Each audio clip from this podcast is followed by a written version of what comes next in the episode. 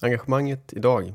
Sanna Gottby från organisationen Solidarity Rising och projektet Bike for Western Sahara.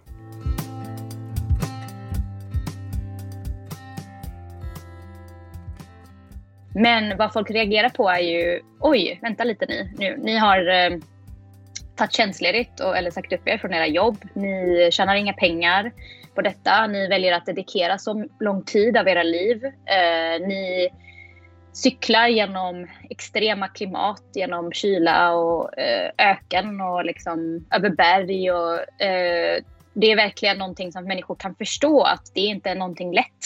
Det är en väldigt svår grej att göra. Det är en väldigt stor uppoffring.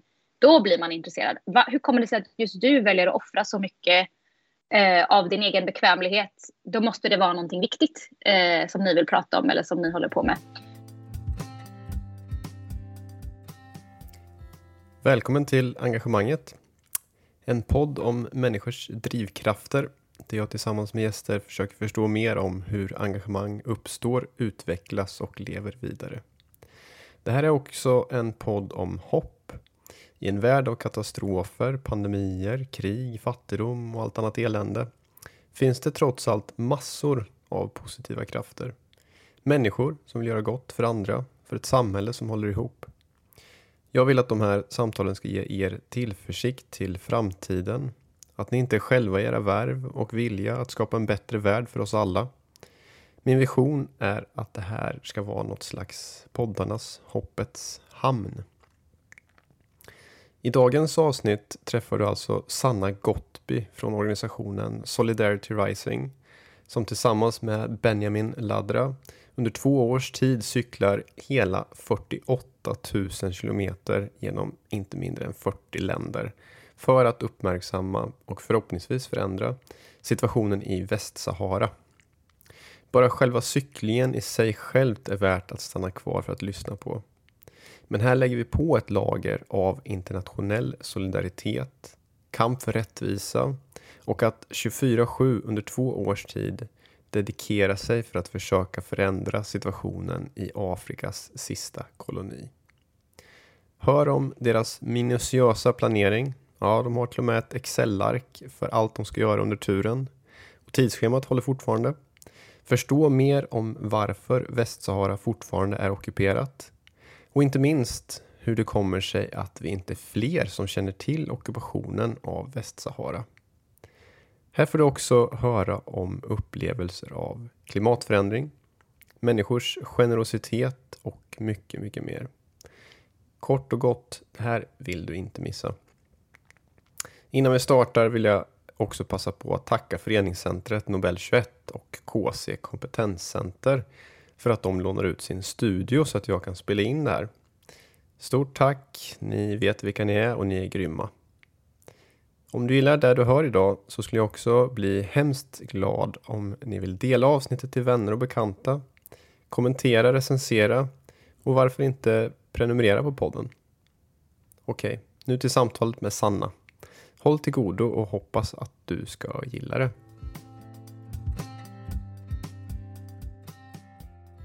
Men hur var det för er då, om jag får börja där?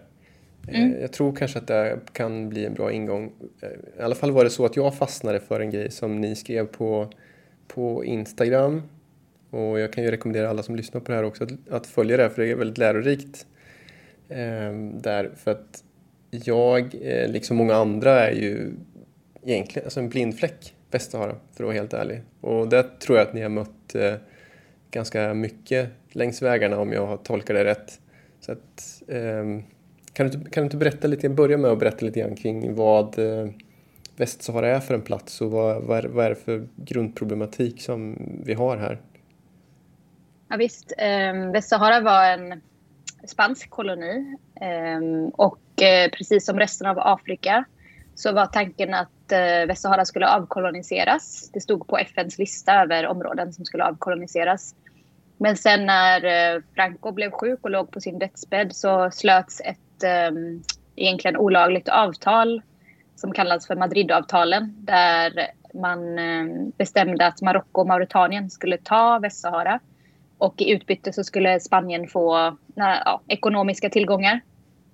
Så 1975 så invaderades Västsahara av Marocko och Mauritanien och blev bombarderat och väldigt många människor dog. Väldigt många människor flydde därifrån. Eh, andra fastnade i, kvar i landet i Västsahara under väldigt svåra omständigheter. Och det pågick ett krig eh, ett långt tag och eh, nu är det fortfarande ockuperat. Så det är ett väldigt märklig, en väldigt märklig situation för att rent eh, om man tittar på internationell rätt så är det väldigt tydligt att det finns få länder i världen som tycker att det som sker i Västsahara är lagligt. Man ser det alltså som att det var en olaglig invasion, man har olagligt ockuperat ett land. Eh, de som bor där, sahrawis, eh, är ett eget ursprungsfolk som är skilt från marockaner och har sin egna kultur och de får inte utöva den på grund av ockupationen. Eh, Mauritanien släppte till slut kontroll över området för att eh, västsaharierna lyckades mota bort dem. Men Marockos kontroll eh, kvarstod.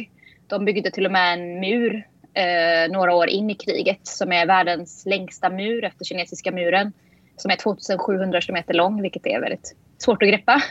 Och eh, täckt av 7-10 miljoner landminor. Så det är en av de mest minerade områdena i världen. Och, eh, det gör att de västsaharier som flydde när invasionen skedde eh, hamnade i flyktingläger i öknen i Algeriet där det var ja, så kargt, väldigt omöjligt att odla mat och, och, få tillgång till vatten.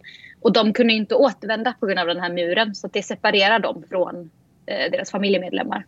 Och de som är kvar i det ockuperade området de lever under väldigt svåra omständigheter. De har inte rätt att demonstrera fredligt, de har inte rätt att prata på sitt egna språk, sin egna dialekt, eh, bära västsahariska flaggan. Eh, ibland att arbeta. Eh, de utsätts ofta för tortyr och, och väldigt ja, kontroll över den marockanska regimen. Och Marocko tillåter inga journalister att resa in i området. De tillåter inga människorättsorganisationer. Eh, så det finns också en väldigt stor medieblockad så många känner inte till situationen för att det inte finns så någon press eh, eller vad ska man säga, någon journalistik i, i området förutom mm. de västsaharier själva då, som filmar och försöker visa situationen. Mm. Så det var liksom, det är det som är problemet att mm. det är eh, gått nästan 50 år och eh, Västsahara är fortfarande ockuperat av Marocko. Spanien är administrativt fortfarande ansvarig för att avkolonisera Västsahara och därför kallas det för Afrikas sista koloni. Mm. Du, när du berättar det här så låter det helt sjukt i, i mina öron eh, att jag och många andra inte känner till det här. Bland annat då som du berättar om den här eh, världens näst längsta mur. Bara den saken att man inte känner till det eller att man inte pratar om Nu har det pågått i 50 år. Eh, det här skulle ju man ju kunna pratat om när jag gick i grundskolan till exempel. Inom ramen för att man pratar om kolon kolonialiseringen. Men, men, och du är inne på lite grann av varför. Men finns det det är någonting som jag missar känner jag, så här, som inte jag fattar. Så här, varför pratar vi inte mer om det? Jag tror att en anledning är för att det är i Afrika. Eh, mm. Västsahara ligger ju i Nordafrika eh, mellan Marocko, Algeriet och Mauritanien. Och, eh, vi generellt sett så tror jag inte att i Sverige eh, och Europa generellt så pratar vi inte jättemycket om det som händer i Afrika. Jag tror det är en anledning. En annan anledning är ju att Marocko inte vill att information ska komma ut, att det inte ska skapas ett stöd internationellt av allmänheten. Och Marocko samarbetar också med USA och Frankrike. Eh, det är enda anledningen till att ockupationen har kunnat kvarstå så länge. FN har ju flera gånger försökt få till en omröstning så att eh, Västsahara kan, kan få rösta om de vill ha självständighet eller inte. Men gång på gång så stoppas det i eh, säkerhetsrådet i FN och det är ju för att USA och Frankrike hjälper Marocko. För att det är deras allierade. Så att det tror jag också bidrar till att de hjälper till att på något sätt kväva eh, informationen. Eh, och att som sagt att det är sån stark medieblockad i, i det ockuperade området så nekas ju journalister hela tiden att komma in. Och i flyktinglägren hade de inte internet förrän rätt så nyligen. Så där var det också väldigt svårt att nå ut med information om vad som händer och, och för andra att besöka det. Nu är det ju lättare eh, såklart. Så att jag, jag tror att det liksom spelar in också att eh, eh, makten vill inte att det ska liksom, komma ut information. Och det, västsaharierna till antalet är bara ungefär en halv miljon. Eh, så det är inte jättemånga och av dem är det väldigt få som bor i Europa. Eh, få som har eh, lyckats lämna sin situation. Eh, vissa bor i Spanien men annars finns det inte jättemånga västsaharier. Så det är inte heller det här att du växer upp och så möter du någon därifrån som det är med till exempel Afghanistan och Syrien. Att nu för tiden så har man ändå möjlighet att träffa personer som har flytt eh, olika områden. Men med Västsahara så tror jag att det, är det är också att få personer känner en västsaharier. Precis. Det, det, det, tänker jag kanske blir en bra övergång till den här frågan, eh, Sanna. Eh, eh, och om jag får använda ett, ett till eh, inlägg från Instagram då här. Det har varit min kanal för att ha kontakt med er här nu under ett tag och ännu mer nu på sista tiden när jag skulle prata med dig. Men på dag 20 så skriver ni så här. Another day of biking to do our small part in the liberation of Western Sahara. Every time we meet people on the road or in schools during our talks we get the question Do you have any relation to Western Sahara? What they mean is whether we are Sahrawis because why would we otherwise invest two years of our lives into the cause? Why would we otherwise carry the flag if not to represent our own nationality. Ehm, det här tycker jag är jättespännande och det leder in på frågan om din och Benjamin som du cyklar med och eran relation till Västsahara till att börja med, om du kan börja där. Eh, för du var kanske liksom jag ganska ovetande om Västsahara när du växte upp. Hur, hur, hur kom du i kontakt med det och vad var det som triggade igång intresset kring det här? Ja, precis. Jag visste ju inte heller någonting om det. Eh, och det är märkligt med tanke på att jag har ju också läst ett eh, program, studerat mänskliga rättigheter mm. och globala studier och sådär. Och det nämndes aldrig någonting om Västsahara. Och eh, har jobbat eh, under rätt många år med olika människorättsfrågor. Eh, och det, det bara kom aldrig upp på något sätt, Västsahara. Ehm, och eh, jag tror att det var, ja, det var vid något tillfälle när jag ehm, det finns ju Emmaus till exempel i Sverige som, som jobbar med Västsahara.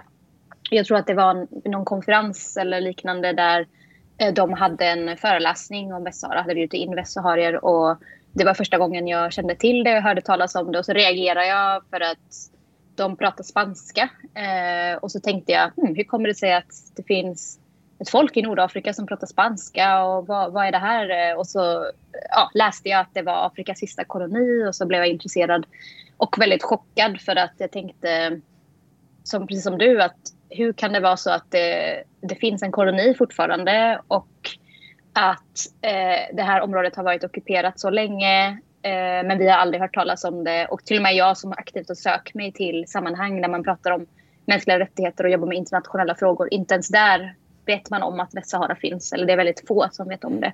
Och eh, jag åkte till flyktinglägren med Benjamin i januari, början av året. Eh, och träffade väldigt mycket lokala organisationer och, och, fick lära känna dem och bo med en västsaharisk familj och då blir man ännu mer ja, då känner man sig ännu mer nära på något sätt och bryr sig mer. Eh, Benjamin har varit i lägren flera gånger, fyra gånger och mm. även åkt in i det ockuperade området. Eh, vilket är jättesvårt. De brukar inte mm. låta någon gå in där. Och blev förföljd av marockansk militär. Eh, och ja, det var också en väldigt extrem situation. Eh, så det är också den grejen att när du väl har varit där och du har träffat människor därifrån så då känner du att ja, man kan inte riktigt släppa det på något sätt. Att det är klart man måste göra någonting eh, åt situationen. Och särskilt eftersom jag menar, det finns ju såklart jättemånga eh, situationer runt om i världen som liknar detta att människor lever under förtryck. Men, men just att det är så okänt, just att det är så få som känner till det. Det var nog det som intresserade oss båda, att vi måste göra någonting kring det här. Kan du berätta lite grann om er organisation då? Solidarity Rising heter ju den. Och hur ni tänker om internationell solidaritet. Ja, absolut. Den grundades för några år sedan när Benjamin gick till Palestina från Sverige. Han promenerade 11 månader dit eh, och eh, tänkte att det här ändå är ett väldigt effektivt sätt att eh, få uppmärksamhet, att göra någonting extremt. Um, och det är så vi tänker nu när vi cyklar 48 000 kilometer um, genom 40 länder. Att om du bara hade varit hemma och gjort en demonstration på, på gatan där du bor så kanske det hade varit i någon timme eller två. Det kommer förbi lite människor. och sen slutar det där. Uh, ja, man kanske startar en förening och sådär. Men det, det, blir på något sätt, folk är så vana vid det och det, det, skapar inte så mycket uppmärksamhet. Och du är fortfarande kvar i, i din hemstad. Uh, men genom att fysiskt ta sig på ett extremt sätt genom världen uh, så blir det som en vad ska man säga, medial punch. Att det får folk att reagera. Och det handlar nog också om uppoffringar. Eh, det är klart att det beror på vart du bor. Eh, om du går ut och demonstrerar som i Västsahara så offrar du väldigt mycket. Du kan bli fängslad och torterad. Men i Göteborg, i Sverige, där vi bor, eh, så är det kanske inte jättesvårt att, gå, att hålla en demonstration. Men vad folk reagerar på är ju, oj, vänta lite ni nu. Ni har eh, tagit tjänstledigt och, eller sagt upp er från era jobb. Ni tjänar inga pengar på detta. Ni väljer att dedikera så lång tid av era liv. Eh, ni cyklar genom extrema klimat, genom kyla och eh, öken och liksom över berg. Och, eh, det är verkligen någonting som människor kan förstå att det inte är någonting lätt. Det är en väldigt svår grej att göra. Det är en väldigt stor uppoffring. Då blir man intresserad. Va, hur kommer det sig att just du väljer att offra så mycket eh, av din egen bekvämlighet? Då måste det vara någonting viktigt eh, som ni vill prata om eller som ni håller på med. Och det, det, är liksom det som är tanken att vi använder vår möjlighet att röra på oss eh, och göra en sån här sak för att skapa uppmärksamhet för frågor som är glömda. Eh, som handlar om frågor som handlar om förtryck helt enkelt. Eh, och det är det som är idén att, att vi vill visa att eh, förtryck skiljer sig inte så mycket åt. Eh, det som händer i Ukraina är inte så unikt om man tittar på vad som händer i Jemen till exempel eller det, kan, det är olika personer, olika stater eh, såklart som är inblandade. Men eh, det är liksom samma princip egentligen att någon med makt förtrycker någon med mindre makt och, mm. och att det handlar om att eh, människors rättigheter eh, förtrycks och de berövas sin rätt till att existera, sin rätt att leva under skydd och så vidare. Och det är väl det vi vill visa att solidaritet, det spelar ingen roll vad du visar solidaritet för. Det är en viktig handling och om vi kan få människor att bli inspirerade och visa solidaritet för någon fråga någonstans, eh, då skapar vi en bättre kultur där vi stöttar varandra och, förhindrar att, att det finns förtryck. Ehm, och att på något sätt vill vi också visa att förtryck hänger ihop. Att så länge Afrikas sista koloni finns kvar, så länge Västsahara finns kvar så säger vi att det är okej okay att invadera ett annat land eh, utan att få några konsekvenser. Då säger vi att internationell rätt inte spelar någon roll. Då kan lika gärna Sverige invaderas eller ja, var som helst egentligen för att eh, vi låter det hända. Så det är väl mm. det vi vill säga på något sätt. Det, um, vad svarar du på det sättet när du får frågan varför just du? Du sa det precis. Ja, eller om, ja, precis. Att jag kan. Jag har möjlighet. Jag, mm. jag har två ben. Jag mm. kan röra mig. Jag har ett svenskt pass. Det är väldigt lätt att ta sig jämfört med om man har ett västsahariskt pass till exempel. Inte för att de får det, men eh, eh, vi har möjligheten att göra det här. Så att, varför inte? Vad, eh, här, om du kan säga någonting om vad ni möter längs vägen och hur, hur människor reagerar på, du var inne lite, lite grann på det, men hur reagerar man på den här solidaritetstanken?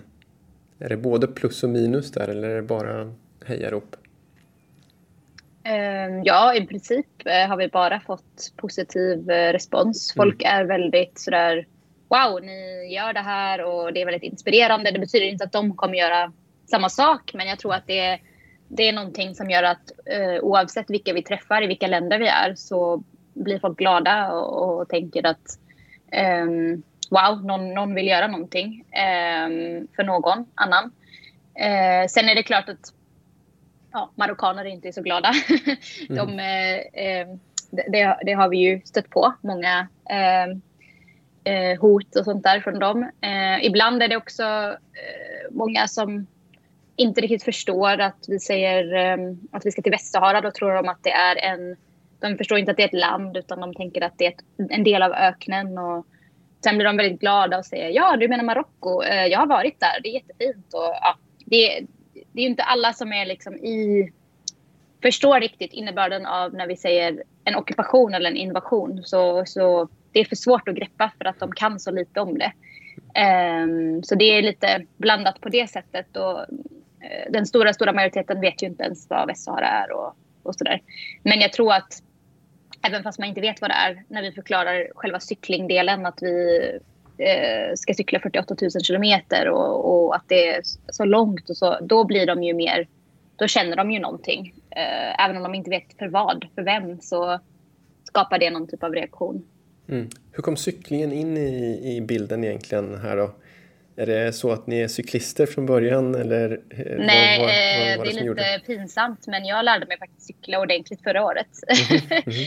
så jag, eh, ja, det är klart jag lärde mig cykla när jag var liten sådär men jag hade aldrig någon cykel och jag upprätthöll aldrig cyklandet så att under många, många år var jag faktiskt väldigt osäker eh, för att jag kände gud det är, eh, det, jag kände mig så skamsen. Jag, hur kan inte jag cykla? Alla i, i Sverige cyklar kände jag att eh, cykla till jobbet och, och det blev bara en så stor grej för mig helt plötsligt att jag tänkte bara ju mer jag väntade ju mer rädd blev jag att något skulle hända, att jag skulle börja cykla och så skulle jag bli påkörd av en bil eller någonting.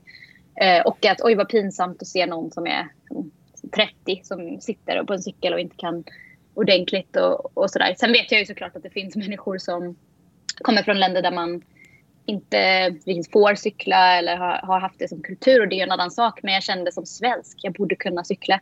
Mm. Um, så jag är inte en professionell cyklist. Um, uh, så det var egentligen, um, ja, eh, Benjamin när han gick så hade han den tanken om att uh, istället för att gå kanske man kan cykla. Uh, för då kan man ta sig snabbare genom fler länder.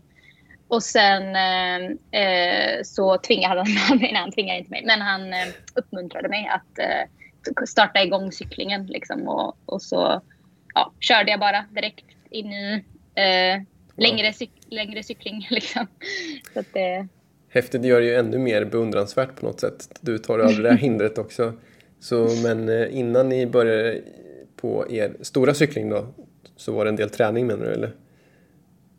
Ja, eller eh, inte så mycket. Vi har inte riktigt tränat så mycket för det här. Jag, jag har ju alltid tränat andra saker i hela mitt liv. Så jag är nog i rätt bra fysisk form. Men just cykling, där kände jag att eh, det bara handlade om att ja, ja, vi startar. Jag kommer nog komma in i det till slut. Det är så många kilometer så att eh, man vänjer sig. Mm. Och man gör ju det de första veckorna mm. så känner man ju att det gör ont i varenda kroppsdel och det är liksom det verkar så mycket och det känns som att ja, är, vi, är vi människor verkligen gjorda att sitta på en cykel så här länge? Men eh, till slut så vänjer sig kroppen.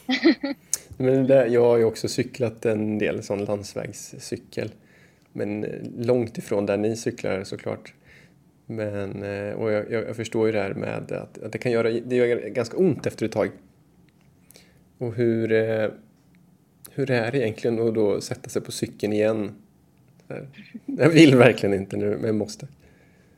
Ja, ibland tar det emot. Ehm, men jag är faktiskt positivt överraskad för jag trodde att eh, jag skulle lida mycket mer när det kommer mm. till cykling. Alltså just den delen som har med cykling att göra. Men det, det har ju framför allt varit andra saker som har gjort det jobbigt. Det är framförallt väder. Mm. Inte lika mycket att bara cykla, men just det här att okej, okay, jag måste cykla när det är över 30 grader, nästan 35 grader. Eh, sitta på en cykel i sju timmar i solen eh, och vara så oerhört varm och, och jag har även mm. fått värmeslag ibland. Eller nu är det en storm, det blåser jättemycket. Men nu är vi här på cykeln, vi måste cykla, vi måste ta oss framåt. Eh, det har framförallt varit de aspekterna. Eh, att känna att ja, det finns inget annat att göra än att cykla. eh, och att veta att det här är inte ens det värsta vi kommer uppleva. Eh, också när det kommer till cykelvägar. Jag menar det Eh, när jag gjorde korta cykelrunder i, i Sverige några gånger innan vi åkte så det var en helt annan grej att vara på en cykelväg. Men nu är vi ju precis intill bilarna. Ibland finns det inte ens en väg, alltså inte ens en bilväg utan du måste bära cykeln. Eh, och det ligger trädstammar slängda på marken och eh, du måste liksom klättra med din cykel, bära den eh, över dem. Eh, ibland är det hål i marken för att det inte finns infrastruktur där man är. Eh, så det är mycket som sånt som gör det utmanande. Eh, mer än att det bara den fysiska ansträngningen i att cykla så är det nog också det omständigheterna runt omkring. Också mentalt att eh, ja, jag kan tycka att det är jättejobbigt ibland eh, att fyra timmar in cykla bredvid bilar som kör jättesnabbt och känna att nu börjar jag bli trött, jag skulle kunna ramla och så blir jag påkörd. Ehm, Eh, vad är värst, regn eller sol? sol tycker jag just nu. Det är det. ja, men det är för att det är sommar. Jag kommer nog säga något annorlunda senare. Men, men nu, jag menar, vi har cyklat i tre månader och det har bara varit eh, sommar hittills. Eh, så att det har varit extremt varmt den här sommaren. Eh, som många säkert känner att om man inte trodde på klimatförändringar innan så måste man göra det nu för att det är så tydligt. Det är så tydligt vart du än är, även i Europa, att det är en extrem värmebölja. Eh, vi var i södra Tyskland och det var sand överallt. Och vi träffade lokala bönder och andra där och de sa att ja, men om 20 år kommer det här vara öken. Det kommer vara som Sahara. Det liksom pågår en, en process, eh, en tork, eh, där allting blir till sand. Liksom. Och det är jättesvårt att odla. Eh, och det var jättevarmt. Eh, och jag trodde inte jag skulle uppleva det i södra Tyskland. Jag trodde jag skulle uppleva det när vi kom till Algeriet och Västsahara. Så att det, det är nog det mest utmanande faktiskt, värdemässigt. Ni, ni samlar på er så mycket erfarenheter kring, kring olika saker. Det du berättar om är ju frågor som är jätteviktiga för hela planeten också, kring klimatförändringar som ni känner på. Men också det här med att röra sig hela tiden, alltså att vad det gör med kroppen och vad det gör med huvudet, tänker jag också.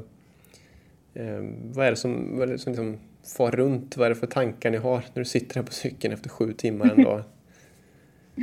ja, det är ju, jag tror det skulle vara en väldigt annorlunda upplevelse om man bara gav sig ut eh, och cyklade en sån här långcykling utan ett projekt, utan ett politiskt mål eller liknande. Jag tror det skulle vara en, en upplevelse där, som handlar mer om att kanske meditera, vara ett med naturen. Men för oss då är det ju 24-7 så tänker vi på Västsahara. Mm. Eh, Medan vi sitter på cyklarna, eh, vi planerar projekt inom projektet. Vi har minst 20 bollar i luften hela tiden kring mm. saker vi vill göra. Eh, och det är framförallt det vi tänker på hela, hela, hela, hela tiden. Eh, när vi cyklar, när vi kommer fram på kvällen, när vi har vilodagar så pratar vi Västsahara hela tiden. Hur kan vi göra eh, nu behöver den här organisationen den här hjälpen. Hur kan vi fixa det?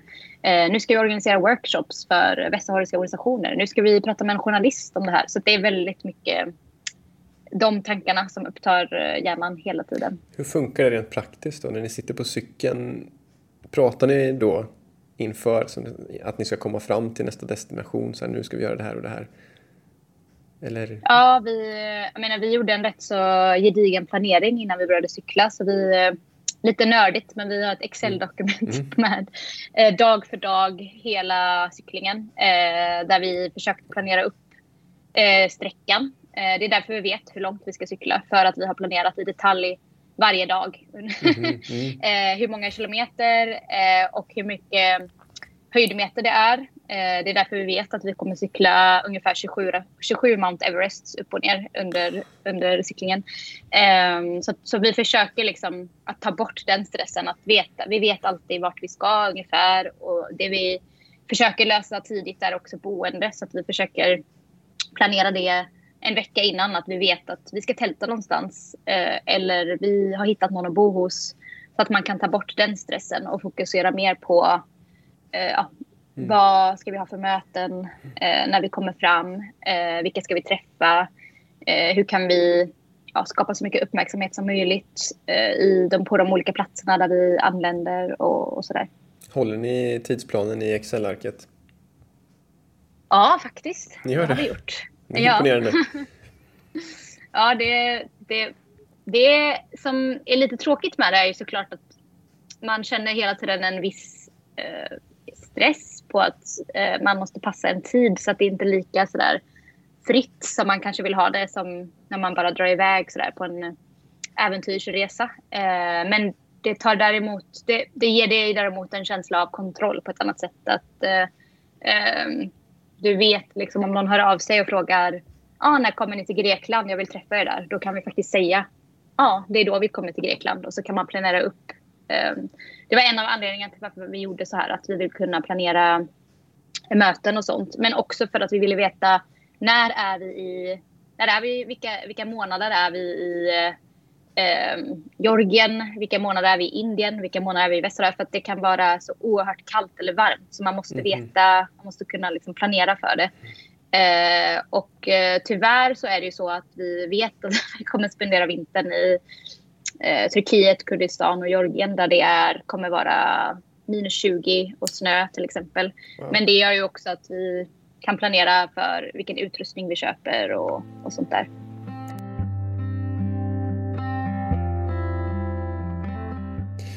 Jag vill prata, prata med dig om generositet, eh, Sanna kommer jag på nu. För att eh, det ni gör är ju på något sätt ett uttryck för eh, generositet, att ni ger av er tid för att uppmärksamma frågan kring Västsahara. Men jag tänker också att ni möter en hel del generositet på vägen. Så hur mycket av de här eh, hur många boenden har ni redan inplanerade till exempel? Eller hur många främlingar är det som kliver fram och som förvånar er längs vägen så att säga? Det händer hela tiden och det är ju sånt som mm. ger en hopp om mänskligheten på något sätt att det är så många som vill hjälpa. Eh, ofta om du knackar på hos någon och säger att du behöver hjälp så brukar ju folk ställa upp. Mm. Eh, om det så är med, med vatten eller bjuda dig på te eller eh, hjälpa med en pump, cykelpump när du behöver det. Eh, och eh, med boende har det varit väldigt... Vi har ju framförallt använt såna här tjänster, eller tjänstemän som couchsurfing och warm showers där man mm -hmm. eh, kan leta efter någon som kan eh, vara värd åt en och, och låta en bo hos dem. Mm. Eh, och det har funkat väldigt bra. Vi har fått eh, oftast hittat någon som kan eh, hjälpa oss. I, I huvudstäder har det alltid varit eh, en kompis till en kompis till en kompis. Alltså de ringer runt och de försöker hitta någon som vi kan bo hos. Och, det har också hänt flera gånger att vi eh, cyklar på vägen och någon stoppar oss och säger snälla kom hem till mig, jag bjuder er på te och berättar om er resa. Och, eller bjuder oss på middag, eh, ger oss pengar i handen bara för att eh, ja, de ser att vi behöver stöd till exempel. Så det är verkligen, folk är så varma och jag tror att det kommer bara bli bättre. Mm. För att jag tror att ehm, eh, så även om gästvänlighet finns i alla länder så tror jag att i vissa länder så är det liksom mycket bredare kultur att, att man är gästvänlig. Eh, så man märker ju att ju mer österut man kommer desto mer blir man mött av gästvänlighet och den här värmen av att eh, ja, det är klart du ska bo hos oss, eh, eh var vår gäst eh, och sådär. Ehm, jag tror att ehm, det finns såklart gästvänliga människor i Sverige men vi är nog inte det mest gästvänliga landet i, i världen. Vilken tur att ni kände folk längs vägen i Sverige då. Ja, precis. Om vi bara ska ta oss tillbaka till, till Västsahara lite grann så är det ju svårt att eh, sätta sig in i hur en person som bor i Västsahara då har det.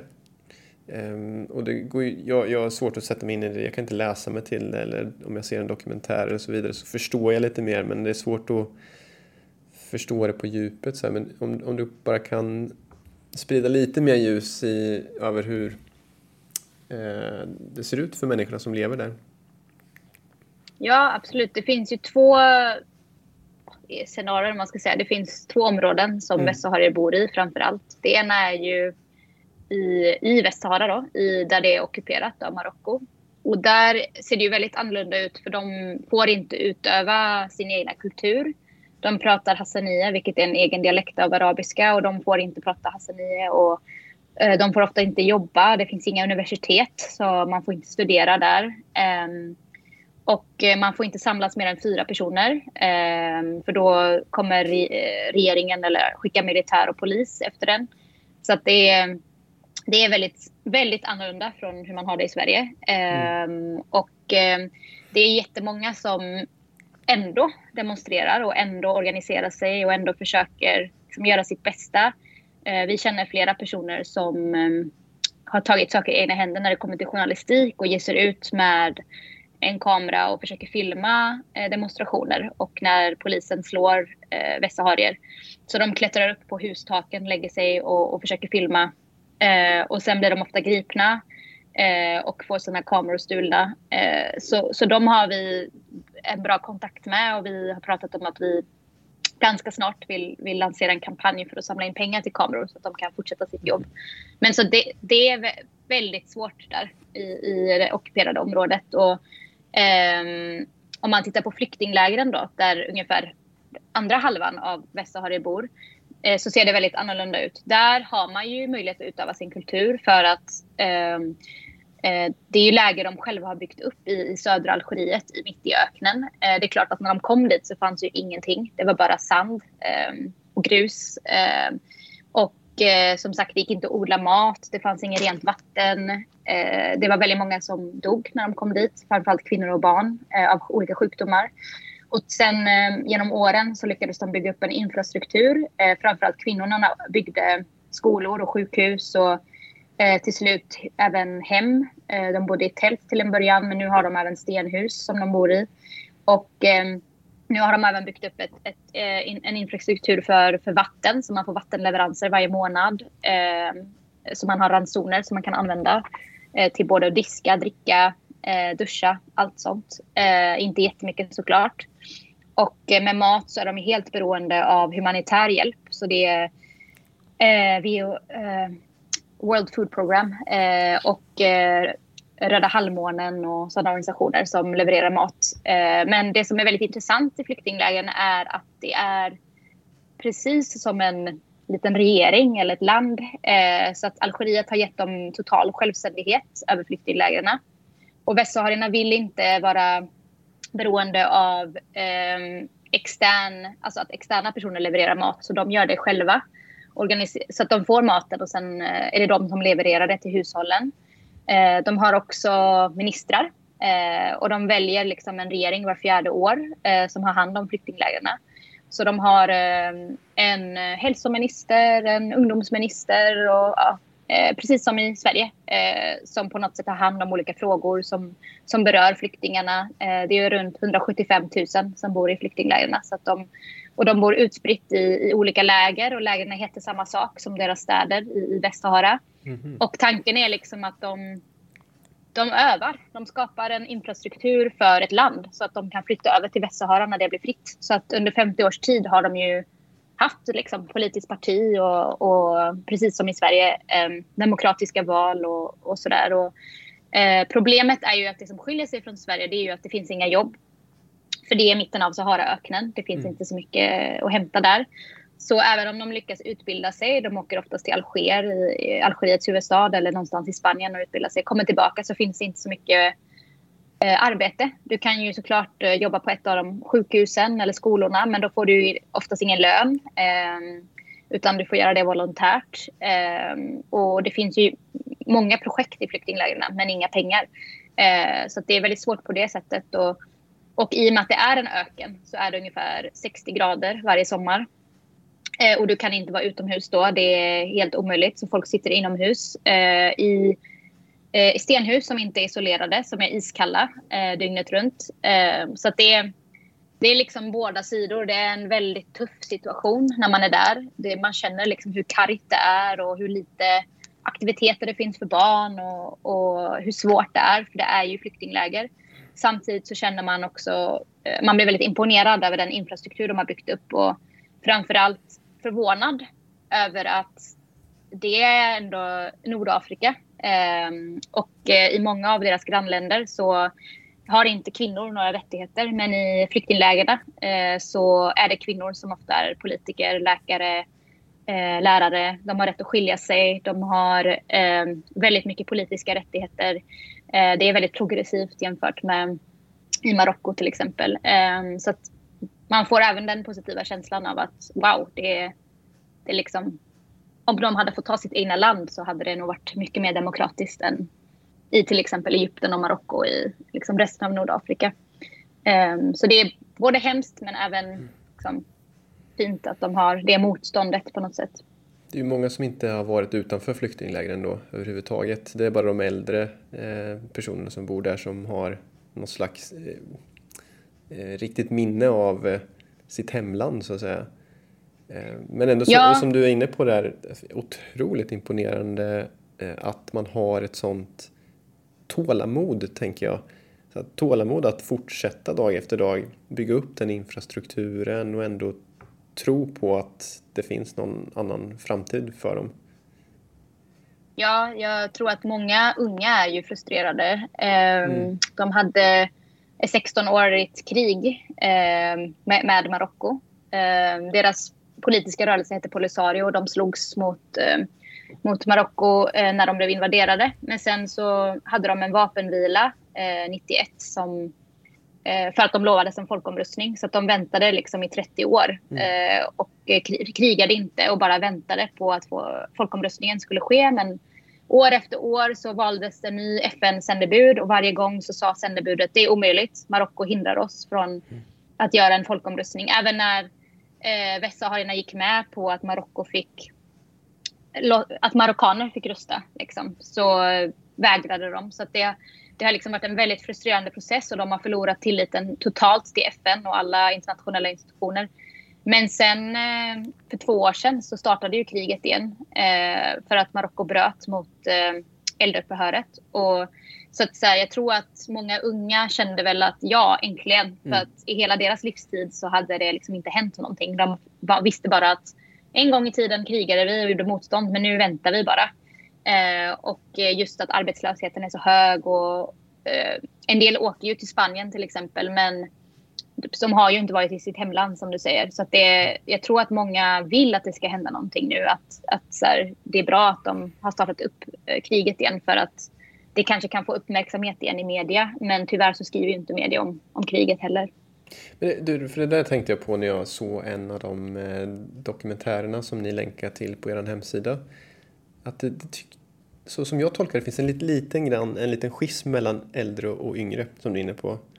Att eh, de äldre har under väldigt lång tid satt sin tillit då till, till FN och eh, eh, vilket inte har gett något resultat än. Och de unga tycker att skit i det nu, nu måste vi göra någonting annat och vi vill, näst, vi vill ha ett nytt krig. Så mm. Hur ser den situationen ut nu mellan, mellan äldre och yngre tror du? Ja, jag tror att det är lite olika såklart. Men eh, jag kan bara föreställa mig om man är, precis, om man är 18 år och så det enda man känner till är liksom flyktinglägren. Man har aldrig varit i sitt hemland. Eh, man kan inte åka dit och hälsa på familj, sina familjemedlemmar. Man har bara hört år efter år, vänta, vänta, vänta på FN och så händer ingenting. Och varje gång så, så väljer FN ett nytt sändebud och varje gång så, av, så, av, så säger sändebudet jag säger upp mig i protest för det här går inte. Det här är det, det konstigaste situationen jag varit med om för att hur kan jag göra mitt jobb när inte det är så självklart att, att man ska ha en omröstning, eh, folkomröstning, men ändå så, så händer det inte och FN gör ingenting. Så, så jag tror att eh, ja, unga är så frustrerade eh, mm. och som du säger, många av de äldre kanske har ett annat tålamod för att de har varit med längre. Eh, sen tror jag att det finns äldre också såklart som, som känner att Alltså jag tror många äldre har tappat tilltron till FN nu. Eh, och eh, eh, att Eh, man känner att de är bara... De brukar säga att FN eh, är bara betalda tedrickare. För att de har, ett, eh, de har en FN-mission i, i Västsahara. Och det är den enda som inte har något mandat att rapportera om mänskliga rättigheter. så att de är liksom baserade i ockuperade Västsahara, har ett FN-kontor där och sitter och dricker te, 100 anställda och gör ingenting när folk blir torterade precis bredvid deras huvudkontor. För de har inte rätt att göra det. Eh, de har inte fått ett mandat att rapportera om mänskliga rättigheter. Så folk har en, även äldre tror jag, har en väldig frustration över situationen och känner att hur kan ni få lön för att sitta där medan vi liksom blir, blir torterade och ni gör ingenting. Ehm, så att jag tror att det finns en liksom undertryckt ilska hos väldigt många.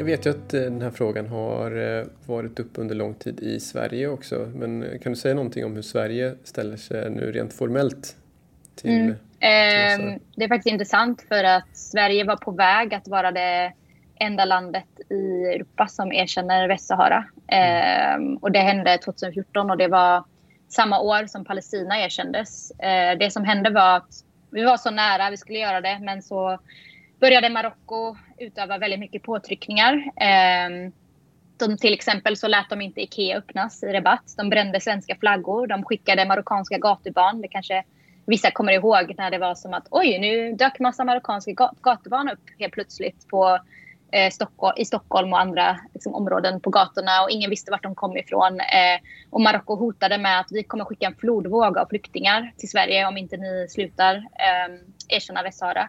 Och särskilt, säkert gjorde de massa andra saker som inte vi känner till. Men eh, till slut så valde Sverige alltså att inte erkänna Västsahara på grund av detta.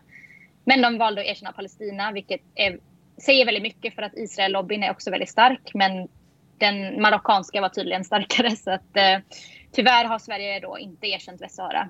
Eh, utan har ett, som många europeiska länder, ett sam samarbete med Marocko. Att man eh, eh, har ett ekonomiskt samarbete. Eh, och eftersom Sverige är en del av EU så är, precis som i e som alla EU-länder så har man avtal med Marocko där man köper fisk till exempel från mm. Västsahara. Mm. I svenska affärer säljer vi tomater från Västsahara fast det står Marocko på dem till exempel. Så att vi deltar väldigt mycket i liksom hela processen av att eh, stötta ockupationen på olika sätt. Och, eh, samtidigt så finns det ju parlamentariker, svenska parlamentariker som, som har varit väldigt aktiva i frågan, även i EU. Eh, Isabella Lövin försökte besöka Västsahara men blev nekad eh, inträde till exempel och har pratat i EU-parlamentet om, om det problematiska i att vi sluter avtal med Marocko om, om stulna naturresurser. Särskilt när EU egna domstol eh, har dömt att eh, det är olagligt, de avtal som EU har med Marocko. Och ändå så fortsätter de då att eh, köpa fisk till exempel. Så, så det är liksom väldigt tudelat att så här, rent liksom formellt så stöttar inte Sverige Västsahara men det finns enskilda personer och politiker och partier som på olika sätt har, har liksom varit aktiva i frågan. Så det skulle kanske inte vara omöjligt att väcka liv i det igen på mm. något sätt. Um, men ja, just nu erkänner vi inte Västsahara. Nej, det är ingenting eh, som jag har hört i den politiska, eh, sam, politiska samtalen heller under åren egentligen. Som, som du säger så är det ett, ett antal eh, politiker som har drivit frågan då, men eh, ja. Du, om jag, jag, skulle bara komma tillbaka till ditt eget eh, engagemang så är jag lite mer nyfiken på det. Vart, Går det, går det ställa en sån fråga till dig? Så här, vart kommer det ifrån? Mm. Är det en för eh, direkt fråga? Eller hur... Eh, vart började det för dig liksom, när du var tonåring? Vad började det med? Ja, men jag tror eh, absolut. För mig, jag har alltid brytt mig av, om de här frågorna så länge jag kan minnas. Eh, kanske kan det bero på att mina föräldrar var politiska flyktingar från eh, Kurdistan, Iran. Eh, så att jag liksom växte ändå upp med att jag kunde prata politik med mina föräldrar och, och sådär. Att de var väldigt kritiska och, och, man kunde ha väldigt mycket diskussioner runt middagsbordet eh, och sådär. Eh, och sen ovanpå det så, jag vet inte, jag kände väl alltid att eh, när jag var liten att eh, jag hade väl väldigt mycket medkänsla. Liksom. Jag brydde mig väldigt mycket om eh, både människor och djur och eh, kände hela tiden att eh, jag ville göra någonting. Eh, och ehm, Sen när jag ganska snabbt efter gymnasiet så började jag eh, engagera mig politiskt och, och läsa mycket böcker och, och, blev intresserad till liksom, feminism och kvinnliga rättigheter och, och, och sådana frågor. Och, eh, blev partipolitiskt engagerad eh, och sen satt jag även i kommunfullmäktige eh, i Göteborg. Och eh, då engagerade jag mig framförallt i asylrättsfrågor så att jag jobbade väldigt mycket med frågor kring de papperslösas rättigheter, ensamkommande barn och även romer. Ehm, Fastän det var väldigt otroligt svårt och otroligt frustrerande för att det fanns inte så mycket gehör för, för de frågorna. Eh, men eh, ja, jag, jag har väl alltid känt på något sätt att man måste hjälpa eh, så gott man kan.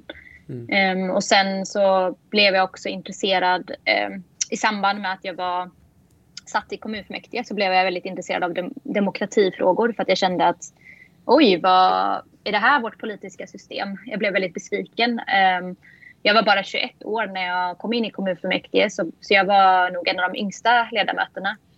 Eh, och det hamnade ofta ja, i en absurd situation där jag skulle liksom vara en av åtta politiker som bestämde över Göteborgs stads budget fastän jag inte hade en lön. Eh, så att jag satt ju med och fick skriva budget och sådär. Och, och, och, i, och i samband med det så kände jag, är det här makten? Att, att vi inte frågar människor vad de behöver. Vi sitter liksom i stängda rum och, och, och resonerar kring vad vi tror att personer behöver, men vi frågar inte de berörda.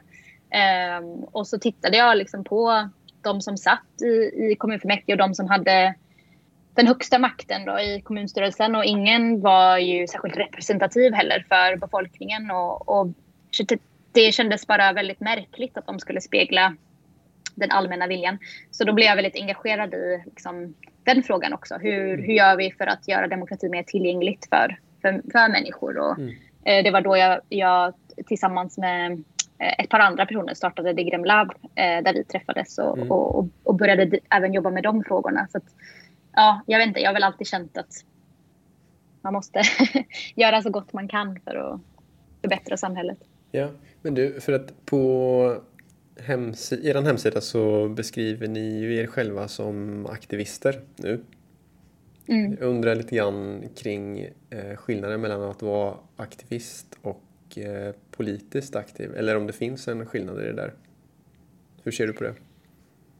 Ja, jag tror att eh, ordet aktivist har fått ibland för vissa negativ konnotation. Mm. Eh, jag tror att många personer är aktivister fastän de inte väljer att kalla sig det. Mm. Eh, för att man tänker kanske en aktivist, ja, då kanske man tänker någon som håller på med civil olydnad och, och sådär. Mm. Eh, för mig så jag tycker att en aktivist kan ju vara någon som engagerar sig i sitt grannskapsområde till exempel och, eller försöker göra någonting åt att gamla människor är ensamma och, och eller att man eh, bara ja, engagerar sig på något sätt i sitt samhälle, lokala samhälle eh, eller globalt i, en, i internationella frågor. Eh, inte så mycket mer komplicerat än det. Mm, mm. Ehm, men det är klart, det finns ju olika typer av politiskt engagemang. eh, det finns ju många politiker, tänker jag, som eh, har varit politiker väldigt länge och som kanske har förlorat lite sin koppling till lokalsamhället. Att man inte riktigt eh, vet vad det lokala samhället behöver längre. Eh, utan har ett liksom, betalt jobb där man liksom, ja, implementerar olika beslut och så kanske inte det är särskilt förankrat. Eh, men jag tror att i deras huvuden så tänker de väl att de är alltså aktivister kanske. Jag vet inte. Eh, det beror ju på. Vissa tycker ju inte det är en bra sak att vara aktivist. Nej, men eh, jag har aldrig varit politiskt aktiv på det här sättet. Men jag, ser, mm. jag jobbar ju i Malmö stad så jag ser ju hur mm. politik fungerar kan man säga inifrån. Och det är ju en trögrörlig mm. Eh, process att jobba med, med politik på, må, på många sätt, tänker jag. Eh, demokrati är ju en, en trögrörlig process och ska kanske vara så också för det mesta. Men då, mm. då tänker jag skillnaden är eh, om man är aktivist, har man ett annat handlingsutrymme då? Ja, så jag, jag kan väl säga att eftersom jag har varit både in, in, in, inom och utanför eh, liksom politiken, den formella politiken, Eh, det är ju lite olika såklart. Jag kände ju som, som kommunalpolitiker ibland så kände jag ju att jag har mycket makt. Jag kan påverka. Eh, jag har en, en idé och jag kan få det att hända om jag har tillräckligt mycket liksom, beroende på då hur, man, hur det ser ut med mandat och sådär. Men eh, eh det är ju en form av makt som man kanske inte har då som en utomparlamentarisk aktivist som demonstrerar eller jobbar Eh, eller behöver liksom, är volontär och får inte alls några pengar och har det väldigt svårt. Liksom. Eh, samtidigt så i, i alla fall Göteborg så var det ju så att om man sitter i kommunfullmäktige då får man ju inte betalt. Eh, alltså man får 2000 kronor i månaden eh, och så ska man läsa 10 000 sidor av alla möjliga dokument som handlar om varenda fråga man kan tänka sig om parkeringsavgifter till liksom program för att förebygga drogmissbruk till ja, allt möjligt. Och det är helt absurt att du ska kunna göra det liksom, obetalt. Eh, och det är ju också ja, en maktlöshet i det. Att, att liksom, jaha, ska jag sitta här och kunna allt om allt? Och liksom, mm. ja, eh, så jag, jag, tror det beror väldigt mycket på att eh, det kan också vara en annan typ av frihet som du säger att liksom vara utanför och vara kritisk och känna att man kan pressa på liksom, makten för att man själv inte är nära den. Eh, och vara mer liksom, ja, kreativ för att man inte är begränsad av ett trögt system. Eh, så jag tror det beror väldigt mycket på. Eh, men det är klart att om du vill att saker ska hända ibland så är det ju svårt när du inte har formell makt eh, också. Mm. Och nu är ni ju någonstans på den sidan ju, att ni är mer mm. aktivister och inte är innanför något system egentligen. Jag mm. tänker på en annan sak, en intressant reflektion som ni gjorde i något inlägg här på Instagram också var handlade om hur mycket skillnad man kan göra om man hänger sig totalt till en sak. med all sin, hela sitt hjärta, all sin energi och all, alla sina pengar för en rättvis sak. Ungefär så översätter jag det ni skrev. Nu har ni kommit lite längre sen ni skrev det där. Vad, vad tänker du om det? Jo, men jag tänker verkligen att man kan åstadkomma mycket om man eh, lägger all sin vakna tid på någonting. Mm. Eh, det är det jag känner att vi har åstadkommit mycket på bara tre månader. Eh, och ehm, eh, om man kan göra det, om vi två personer, vi har inte haft liksom så mycket annan hjälp. Det har mest varit vi två som har liksom eh, gjort allt. Eh, om vi två kan liksom åstadkomma så mycket som vi har gjort, vilket är att liksom etablera väldigt konkreta samarbeten med västsahariska organisationer och organisationer i andra länder och ordna delegationer av journalister att åka till flyktinglägren och liksom, eh, ja, få folk att känna till Västsahara som inte har känt till det innan och prata med politiker, prata med journalister och ja, allt vad vi har gjort. Då, det ger mig lite hopp om att okay, om fler personer skulle liksom engagera sig och lägga mer av sin tid i någonting, då tror jag att man skulle kunna åstadkomma rätt mycket. Eh, jag menar, det är en väldigt stor grej att få världen att, att erkänna Västsahara och få till en folkomröstning. Jag tror inte vi har kapaciteten att få till det eh, med tanke på att det, eh, det har varit en 50-årig process. Men eh, däremot att vi kan lyckas skapa lite mer tror jag, kultur och förståelse för att solidaritet är viktigt och, och sådär. Eh, jag tror ändå det säger någonting att ja, om vi var fler som skulle göra det här så tror jag att vi skulle kunna åstadkomma mycket mer. Det som är så imponerande med det ni gör tycker jag är ju att ni tror, eh, det, det du, du, uttrycker i alla fall och det ni uttrycker i, i skrift och så, ni tror väldigt mycket på det ni gör. Men tvivlar ni någon gång då? Hur ser de tvivlen ja, ut i det... så fall? ja, det är klart man eh, har sådana stunder också. Det, det är, man blir ju väldigt trött av att vara ute så här mm. länge borta från vänner och familj mm. och ibland känner jag bara men jag vill träffa en enda person liksom, som jag känner som mm. inte en, en till främling efter den hundrade främmande ansiktet som frågar liksom, samma saker och, och man, man säger samma svar för hundrade gången och, och, ibland att man känner att ja, folk bryr sig inte. Liksom. Ibland kan jag känna så eh, när jag är trött och frustrerad. Mm. Um, eller att man är väldigt trött på att cykla och, och ja, bara det nomadiska livssätt, levnadssättet. Liksom. Då, då kan man ju ha sådana stunder där man känner att ah, gör, gör det verkligen skillnad det vi håller på med?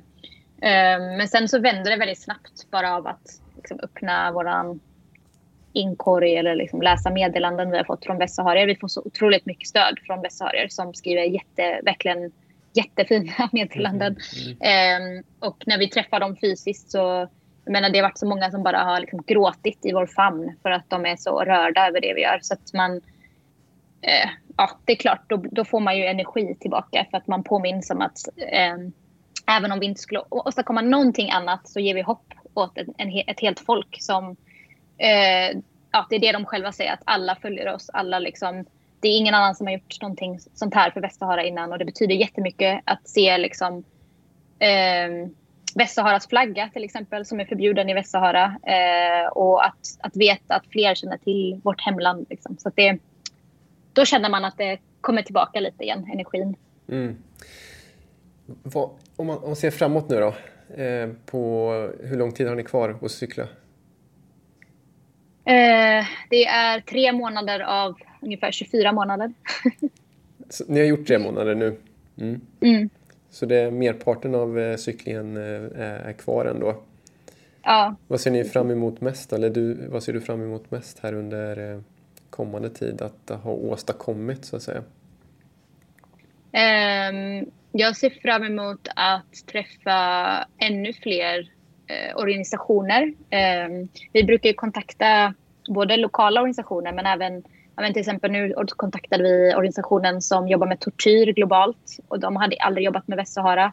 Så vi sa, frågade liksom, hur kommer det sig att ni inte jobbar med Västsahara? Och så har vi ordnat ett möte med dem och eh, den västsahariska organisationen som rapporterar om tortyr. Liksom. Så det, sådana möten ser jag verkligen fram emot.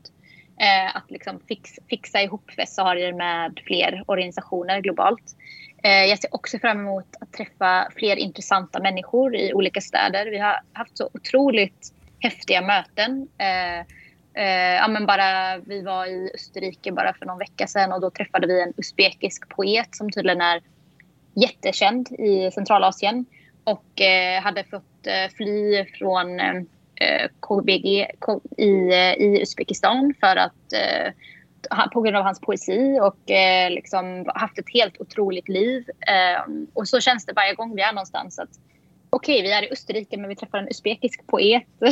vi är i Sverige, men vi träffar, eller i Malmö och vi träffar en bangladeshisk exiljournalist. Liksom. Att det är så sådana häftiga personer som finns precis överallt i världen. Mm. Eh, och man mm. får träffa dem. Och det, det är så inspirerande och, och roligt och man lär sig jättemycket. Eh, och jag ser också fram emot eh, att nu strax åka till Bosnien eh, och lära sig mer om den platsen med tanke på liksom, kriget och, och folkmordet. Eh, att liksom, vara där och lära sig från historien och, och sådär. Och, och, så känner jag väl kring många länder vi ska till. Att man, det finns så mycket historia men vi, som man inte känner till. Men nu när vi liksom fysiskt befinner oss på olika platser så lär man sig väldigt mycket. Eh, så det ser jag också fram emot. Jag är lite avundsjuk på just det där.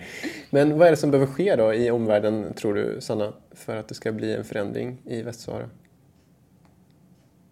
Det som är liksom det, mest, det viktigaste det är ju att eh, Frankrike och USA slutar stötta Marocko i säkerhetsrådet eh, så att man kan få till en folkomröstning för självständighet så att västsaharier kan bli, rösta om vad de vill. Jag tror att de kommer rösta om att bli självständiga. Men det får ju de själva välja. Det är så lätt på, på pappret. Liksom. Det är så himla lätt. Det är ett land som har invaderat ett annat land olagligt, som ockuperat det olagligt. Mm. Eh, om alla länder gemensamt satte press på Marocko så skulle de sluta ockupera Västsahara. Eh, och det är ju det som behöver ske. Det som västsaharierna själva säger är att eh, om bara ett europeiskt land erkänner Västsahara så skulle det göra jättestor skillnad om Sverige erkänner Västsahara. Eh, för det skulle kunna skapa en, en eh, norm eller en löpeld av att fler länder gör det och ser att det är möjligt att göra det. Um, att EU slutar uh, handla med Marocko om resurser från Västsahara. Att företag slutar investera i naturresurser i det ockuperade området och slutar stötta liksom, Marockos ockupation. Det är liksom det som behöver hända för mm. att det ska göra något. Har du några tips till eh, var och en av oss då? Um, de som lyssnar på det här, till mig vad jag kan mm, göra för absolut. att bidra på något sätt. Ehm, och vi som inte kan cykla i, i, i två år då, nu direkt. Ja, eh, eh, det första man kan göra det är ju något du redan har gjort. Det är ju att kolla på dokumentärer och lära sig mer om, om mm. Västsahara. Eh, vi har en, på vår hemsida på solidarityrising.com där har vi eh, listat jättemycket dokumentärer som man kan börja med att titta på och allt är gratis. Man kan se på Youtube eller Vimeo till exempel. Eh, sen så tycker jag att man ska besöka flyktinglägren. Eh, för att det ockuperade området är väldigt svårt att besöka. Mm. Det är klart, är man inte en journalist och inte en välkänd människorättsaktivist så kan man komma in där. Det gjorde ju Benjamin om man låtsas vara en turist liksom, och se det med egna ögon. Men flyktinglägren är ju något lättare.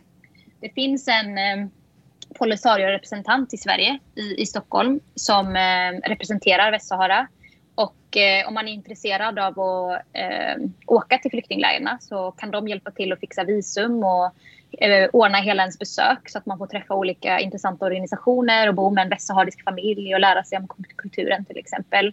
Eh, det finns en filmfestival i oktober i flyktinglägren som man kan besöka. Eh, ett Sahara Marathon om man vill springa lite i öknen eller promenera till exempel. Eh, och det är ett sätt att liksom lära sig mer och, och, och se det med egna ögon om man inte har möjlighet att resa, inte vill flyga till exempel eller vad det nu kan vara för anledning så kan man också hjälpa från Sverige. Så att, eh, olika sätt som man kan hjälpa på är exempelvis att det finns olika organisationer i Sverige som jobbar med Västsahara. Eh, Västsahara-kommittén och eh, Emmaus eh, Stockholm och eh, eh, Björk och frihet i Göteborg till exempel jobbar med Västsahara. Man kan kontakta dem och fråga om man kan stötta deras arbete lokalt. Eh, man kan också hjälpa till om man är läkare så kan man åka eh, och stötta på något sätt vid, med eh, sjukhusen där. Eller man kan skicka eh, medicin som behövs eller utrustning.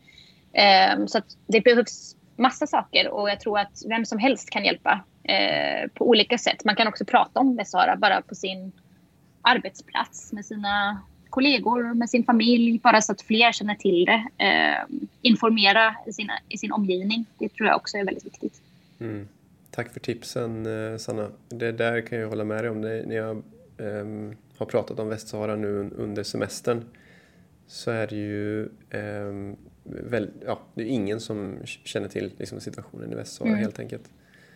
Då har jag börjat läsa på lite grann själv och se dokumentärer och så vidare.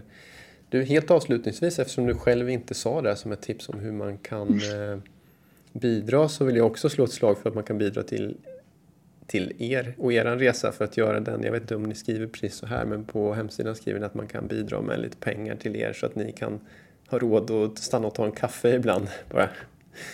Så det vill jag ändå ja. säga här att eh, man kan också bidra till, till er och eh, det ni gör ute på vägarna.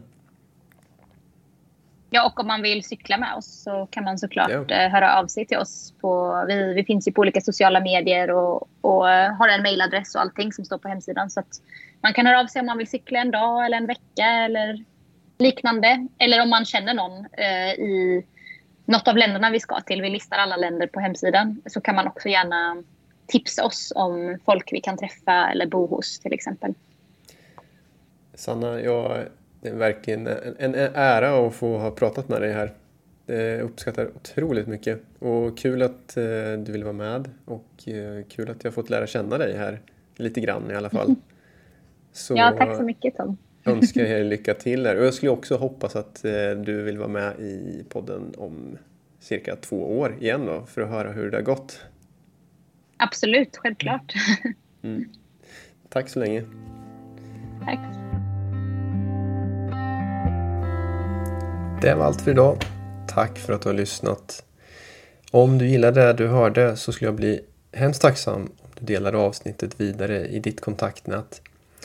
Jag skulle också uppskatta om du vill recensera avsnittet, lämna en kommentar, reflektion eller helt enkelt ge mig ett förslag på vem jag borde träffa härnäst i podden. Numera hittar du även engagemanget på Instagram där jag kommer att göra löpande uppdateringar om podden. Allt gott och ta hand om dig. Hej!